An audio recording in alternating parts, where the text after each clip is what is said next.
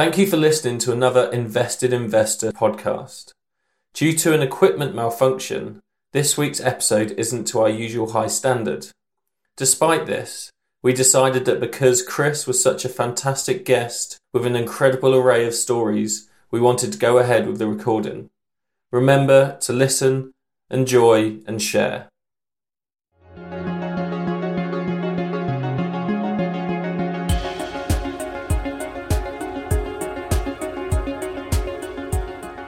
Welcome to another fascinating Invested Investor podcast. On this week's show, we're excited to have Chris Mairs, CBE. Chris is a founder and former Chief Technical Officer of MetaSwitch Networks, a private UK-based company that designs, develops, manufactures and markets telecommunications software. He has since transitioned to become a hugely prominent early-stage investor here in the UK, an advisor and mentor. We're currently sat in Entrepreneur First office in London because Chris is a venture partner here. Chris, you've got a hugely exciting background. How did you find yourself founding your first company? Thanks, Alan, and thank you for inviting me. So I actually have a background in technology. I did a degree in computer science at Cambridge when it was only a one-year course because there wasn't enough material for 3 years, which makes you realise quite how ancient I am.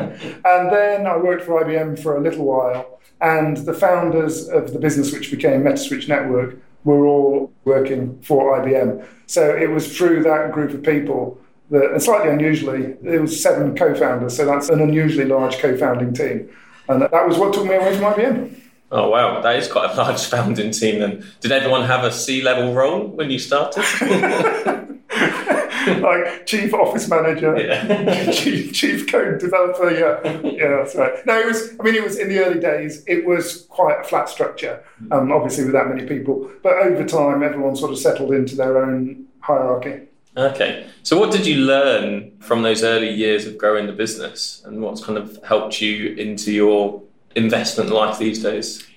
I think the thing that became most obvious most quickly is that hiring quality people is A, extremely difficult, and B, extremely crucial to building a successful business. Ultimately, in the early days of a startup, it's the people that make all the difference. You don't have any product, you don't have any customers, and it's the ability, creativity, and integrity of the people in the organisation, not just the founders, that allows you to build a strong base. Have you got any best or worst hires that you can talk about and really why those were kind of good and why they're bad? Just give future entrepreneurs an understanding of how to do it, really. In the early days, we tried hiring raw graduates without any experience in industry. We also tried hiring people from industry. And one of the conclusions which I sort of still hold to be true is that people from industry who are looking for a job at the price that you can afford to pay when you're a startup and may well not be the strongest people in the sector. If you're Series A funded and you can afford to poach people from DeepMind, that's great. But in the early days, you probably can't afford that. So what we did, having had some bad experiences of recruiting from industry, was to actually focus very much on taking people straight out of university. To the extent that we even recruited people as developers who had never written a line of code. In the early days, we recruited pure mathematicians, we recruited philosophers, classicists, and we taught them how to actually do software engineering. And while that was a big investment of our resource up front, I think it paid off in terms of a very able and very loyal team. Probably, one of the earliest guys who worked for me, a guy called Nigel Ratcliffe, who then went on later to set up his own business, joined straight out of university at the age of 22. And it was immediately obvious that I explained something to him, he just got it and went away and did it quicker than I could do it. When you realise that the person that you've recruited is better at doing the job than you are, then you think that was a good decision. So obviously that might have been a one-off, but how quickly do you usually realise the person fits into the business?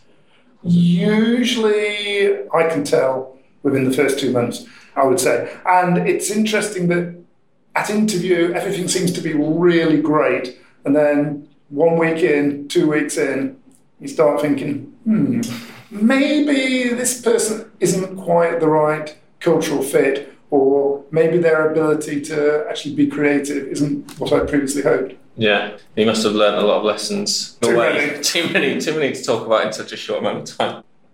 You grew the business over a number of years.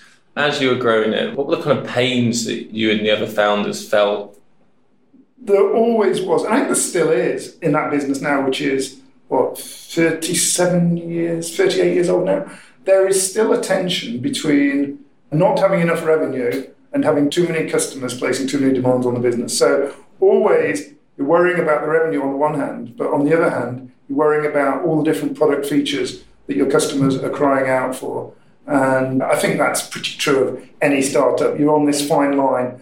Haven't got enough customers. Oh, God, got too many customers. And you never seem quite able to get that balance right. So it's a bit of a roller coaster. Do you find that a lot with early stage businesses then, that they commit to too many customers but don't have the resources to back up that? I think what I see pretty often is that there is a desert until they find product market fit. Then hopefully, eventually, they find product market fit and suddenly they've got not necessarily a huge number of customers, but they've got several customers and they haven't put in place the processes for customer support, account management, bug fixing, new releases and all the other stuff that becomes pretty essential pretty quickly once you've got a real live customer base. Yeah. Did you personally ever have an exit strategy when you set up the company? I presume you look for that now when you invest. I don't really look for exit strategy, actually, because my view is that if you build the business, the exit will come. And I always say that to founders. What does good look like for this business in 7 years' time, 9 years' time? And if they start talking about exits, then for me, that's a bit of a red flag. Because I would far sooner that they're talking about the size of the organisation, the impact it will have, the global recognition.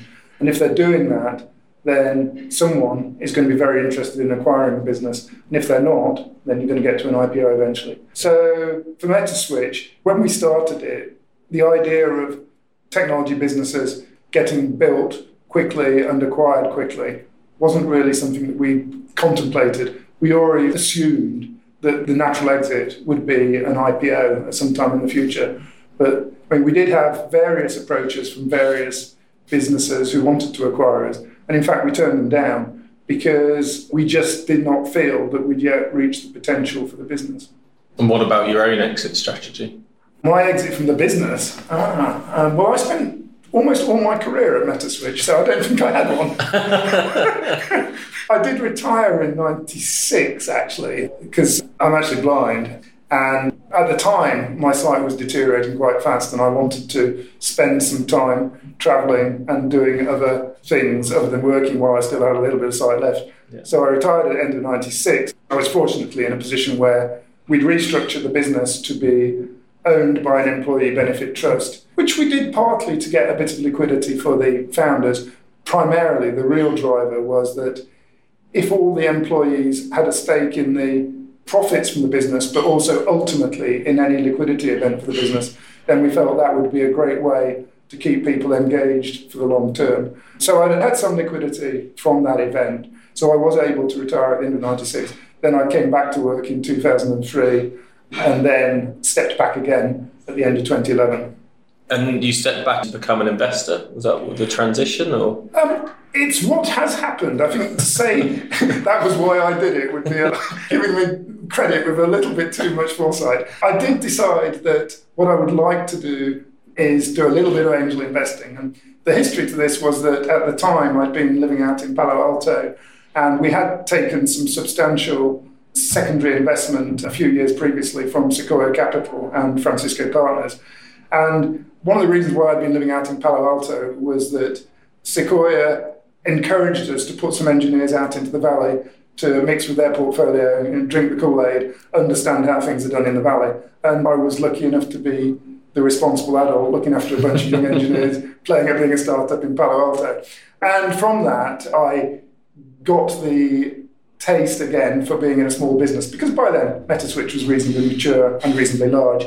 So when I came back to London, I figured that doing a little bit of angel investing in the scene, particularly around Shoreditch, which was now getting very active, would be fun. And it's gone from being fun to being a sort of full-time occupation. Do you remember your first investment? I do. It was a company now called Utopia, which used to be called Move Guides. And I was in a very small syndicate run by an amazing lady, Maria Drummond-Taylor. And several of us put in pretty small checks into that business, into the seed round of that business.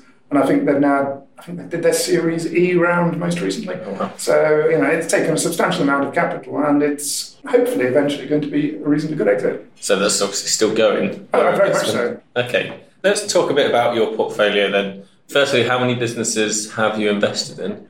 As of last weekend, 92. 92, wow. So let's start with what type of business do you invest in usually? Do you have a criteria? Or?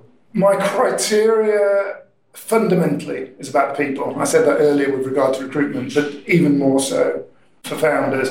So obviously they need to be doing something which is potentially large in an interesting market, and there needs to be some defensibility, some argument why the business might be defensible. So the two key questions are always, why now and why you? And if they can't answer the first question, then that's a red flag. But if they can answer that first question, then it's very much about why are these people the right people to do this? And always looking for some sort of edge, usually a combination of technical insight and domain knowledge. But ultimately, do they have that set of characteristics that it's hard to define but quite easy to spot, which would make them into a resilient and impressive entrepreneur? The personal exceptionalism that's required to be a CEO. So that's what I'm always looking for, and I learned that from the partner at Sequoia who's on our board. It's Jim Getz, and I was talking to Jim after they'd invested in MetaSwitch, asked him why it was that they'd actually chosen to invest in MetaSwitch. And he said, well, there are three things we look for in a business. The first is the people. Second is the company needs to be relatively young with lots of opportunity for growth. And the third is we need to be able to cycle from Menlo Park to the head office of the business. So taking those in reverse order, he clearly cannot cycle from Menlo Park to Enfield, North London. So he failed on that one. Your business is 25 years old, so you failed on the second criteria. So all I can say is your people must be pretty exceptional, which is a very long way around of saying it's the people stupid. And that's always stuck with me. So do you follow that in terms of the location here in London? Not necessarily cycling, but do you have a geographic location? The majority of my investments are in London. I have some investments in Cambridge, some in the southwest of England. I live down in Bath, but vast majority in London and a small handful in the US. Okay. So you touched on syndicates and your first investment within a small syndicate. Do you always invest in a syndicate or through Entrepreneur First? How does it work? So over time, I suppose as I've got to know a larger network of investors, my deal flow has become less of an issue. I now have more deal flow than I can deal with. In the early days, I very consciously joined a syndicate in order to actually get access to early deals. Now, the vast majority of my investments actually are businesses that I've mentored during the Entrepreneur First programme. Then it comes to their seed round. If I like what they're doing, I will put in an angel check as well. Do you have any advice for entrepreneurs that think they should go for funding or are about to go for their first funding round? I think one of the things that it's important to do is understand the dynamics of venture capital investing and the importance of the power law for portfolio construction, and the fact that certainly institutional VCs are always looking for a business that will return their entire fund. And that means that some businesses, whilst they might be very, very good for you as an entrepreneur, aren't necessarily going to work for a venture capital investor. I think the same is true to some extent for angels. There are some angels who are less concerned about the real outliers. But certainly when I'm doing angel investing, I'm always looking for big businesses that will potentially return 10x, 20x, 30x my investment. So if you are going to go for venture investing, then think big. Make sure you have a vision for the business that goes way beyond your initial go-to-market. Do you mean that also thinking big about maximising the amount of money that you can get? I didn't, but generally speaking, I think that is true. I always say to people, if there is money on the table, then you should take it, because you never know what macro factors might happen in the next couple of years that are going to be entirely outside your control. And also, almost invariably, things are going to take longer than you thought they would. So having a buffer, having a war chest, if you can get it, is worth the extra dilution that it might entail. So with that, how do you feel about crowdfunding and when companies manage to overcommit or oversubscribe on crowdfunding? I'm not generally a great fan of crowdfunding. There are some businesses for which it is entirely appropriate and extremely valuable, particularly consumer-facing businesses. You can get a very strong cohort of evangelists and supporters for your mission. But it's quite a hard way to raise a relatively small amount of money. Sure, if you get oversubscribed, then take the money, provided that you were careful enough to set your valuation before you actually set out on the mission to raise the money. So one of the things that I always advise entrepreneurs to do when engaging with investors at the early stages, don't talk about your valuation. Talk about the business and the amount of money you're going to raise. And because it might be that you detect appetite in the market, which means you can raise more than you initially thought about. It's a bizarre but true rule of thumb that the amount of dilution you take is pretty independent of the amount of money you raise, provided that you don't set your valuation too early. Yeah, that's an absolutely fantastic piece of advice. You touched quickly on some challenges that entrepreneurs face. What challenges do you think there are for investors?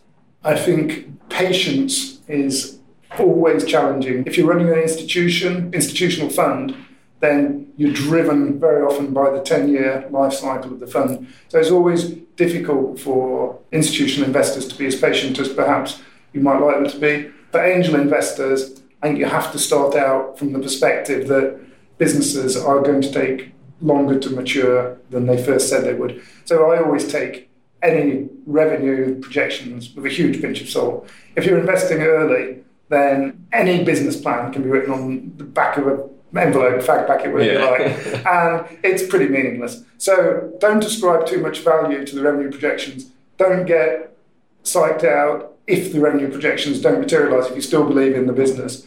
But you should be thinking about, at an early stage, where is the next tranche of money going to come from? You know, what are the KPIs for the next round? And that's always what I'm thinking about is, what's this business going to look like when it's trying to raise its Series A round? And that, for me, is more important than, will it have X amount of revenue? Sure, revenue might be one of the KPIs, but there are plenty of other KPIs that might be sufficient to raise the next round of funding. Let's move on to some successes and failures. And we'll start with some successes. If you can talk about specific companies, that'd be great, but if not, that's fine. And I just want to hear a little bit about why they became successful, and then we'll go on to some failures and why they failed and kind of what you've learned from that. So successes, I have to start with Magic Pony because it was a pretty amazing journey. So Magic Pony Technology was one of the Entrepreneur First teams from Cohort 3. I was their venture partner from day one. And then when they finished the EF program, they asked me to join the board as chairman of Magic Pony. And that business went from zero to an exit to Twitter in 18 months' time for a reported $150 million. So that is an IRR that I will never see in any other company in my portfolio. If you're completely brutal, you might say, wow, they sold out early. To that extent, maybe it wasn't a great success. I'm hoping that there will be several businesses in my portfolio that will reach substantially higher valuations. But to get to that point in that period of time was pretty amazing. They never had $1 of revenue when they were sold. They didn't actually have a product. They were still a technology business. They had some very smart technology, and they built a team of very impressive PhD and postdoc engineers and scientists. So there was just a particular point in time where they had some video processing technology, which was interesting to multiple people, multiple big tech companies. And they chose, after much consideration, to take the money at that point and join Twitter, which I think has been great for the founders. So definitely success. There are several other companies in my portfolio who have got to a much more mature stage. Tractable, which was the same cohort as Magic Pony, using machine learning for image recognition in car insurance accident claims, is the application of the technology that they chose. And that business has now raised a Series B and will, in due course, I'm sure, raise a Series C and will become a very substantial business. That was successful because the founders and the CEO in particular, Alex Dalyak, absolutely ruthless in finding a sector, learning about sector, having known nothing at all about insurance before he started this business, finding a very specific business application for a smart piece of technology, and then building the relationships and getting to the point where he can now do seven-figure contracts with insurance companies. Wow. What about some failures and why they failed and what you've learned from it?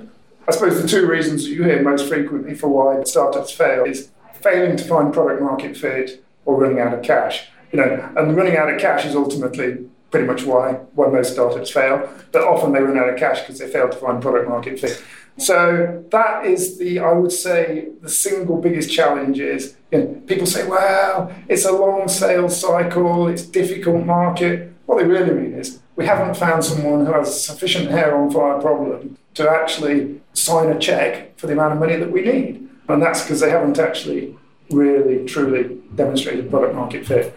And often the reason is that they haven't spent enough time working with customers. They haven't managed to get the customers engaged enough. The customers will work with them to actually find the real shape of this product that will be super valuable to the customers. The one reason which I find quite often, which isn't cited there, is internal stuff either between co-founders or between the founding team and the employees. So a failure to build a really strong, coherent culture where everybody is pursuing the same vision. And that is a fairly uncomfortable way for a business to ultimately fail, but I've seen it happen several times. How do you think that if people do have different ideas of where it's going, what's the best way to deal with that as an investor or as an advisor? Well, what I always say to the founders is that ultimately this has to come from you. It can't come from me. I can talk to you either as individuals or as a group about the sort of things that from the outside seem to be causing the friction and the tension. But ultimately, you have to be transparent, you have to have integrity as a team, and you have to have a set of values that you all genuinely subscribe to. And that's not just people sitting in meetings and saying, yeah, that sounds reasonable, because they can't quite face the difficulty, the challenges of the fierce conversation. It's much more about being able to have the challenging conversations, but in a way that not too much gets spilled in emotion. So just bear in mind, we're all in this for the same ultimate reason. So let's talk about where the challenges are and see if we can find common ground. Do you feel that entrepreneurs anticipate the personal sacrifice that running a business entails? Do you think they really understand the losses or the gains as well and the ups and downs that come with it? Some, but not all, do. One of my roles as an early stage investor is to make sure that A, I'm comfortable that the founders realise the challenges that they're going to face over the next 5-10 years, and also that, from my perspective, they appear to have the resilience to cope with those. And if they're not set up for the journey, then my strong advice to them is maybe being an entrepreneur isn't right for you. Maybe you should try a different career and come back to entrepreneurship later. So you've seen quite a few businesses exit now, like Magic Pony. What does that feel like for the entrepreneurs and you? Well, for me, it's a bit nerve-wracking. For the entrepreneurs, it's brutal. If you think that running a business is difficult, you just want to try selling a business. It's typically a process that is going to take somewhere 3 months if it runs smoothly, maybe longer than that. And at points during that process, you will be completely exhausted. You'll be frustrated by the amount of due diligence. There will be things that come up that hit you from left field that can become existential to the deal that you have to work through. And if you don't have the energy and creativity to be working 16, 18 hours a day for a prolonged period, 7 days a week, you're probably going to find that sale process doesn't go as well as you'd hoped it would. And bear in mind that half of all M&A transactions approximately end up not concluding, even when you thought you'd got a term sheet. So you've got to be willing to really go the extra mile during the sale.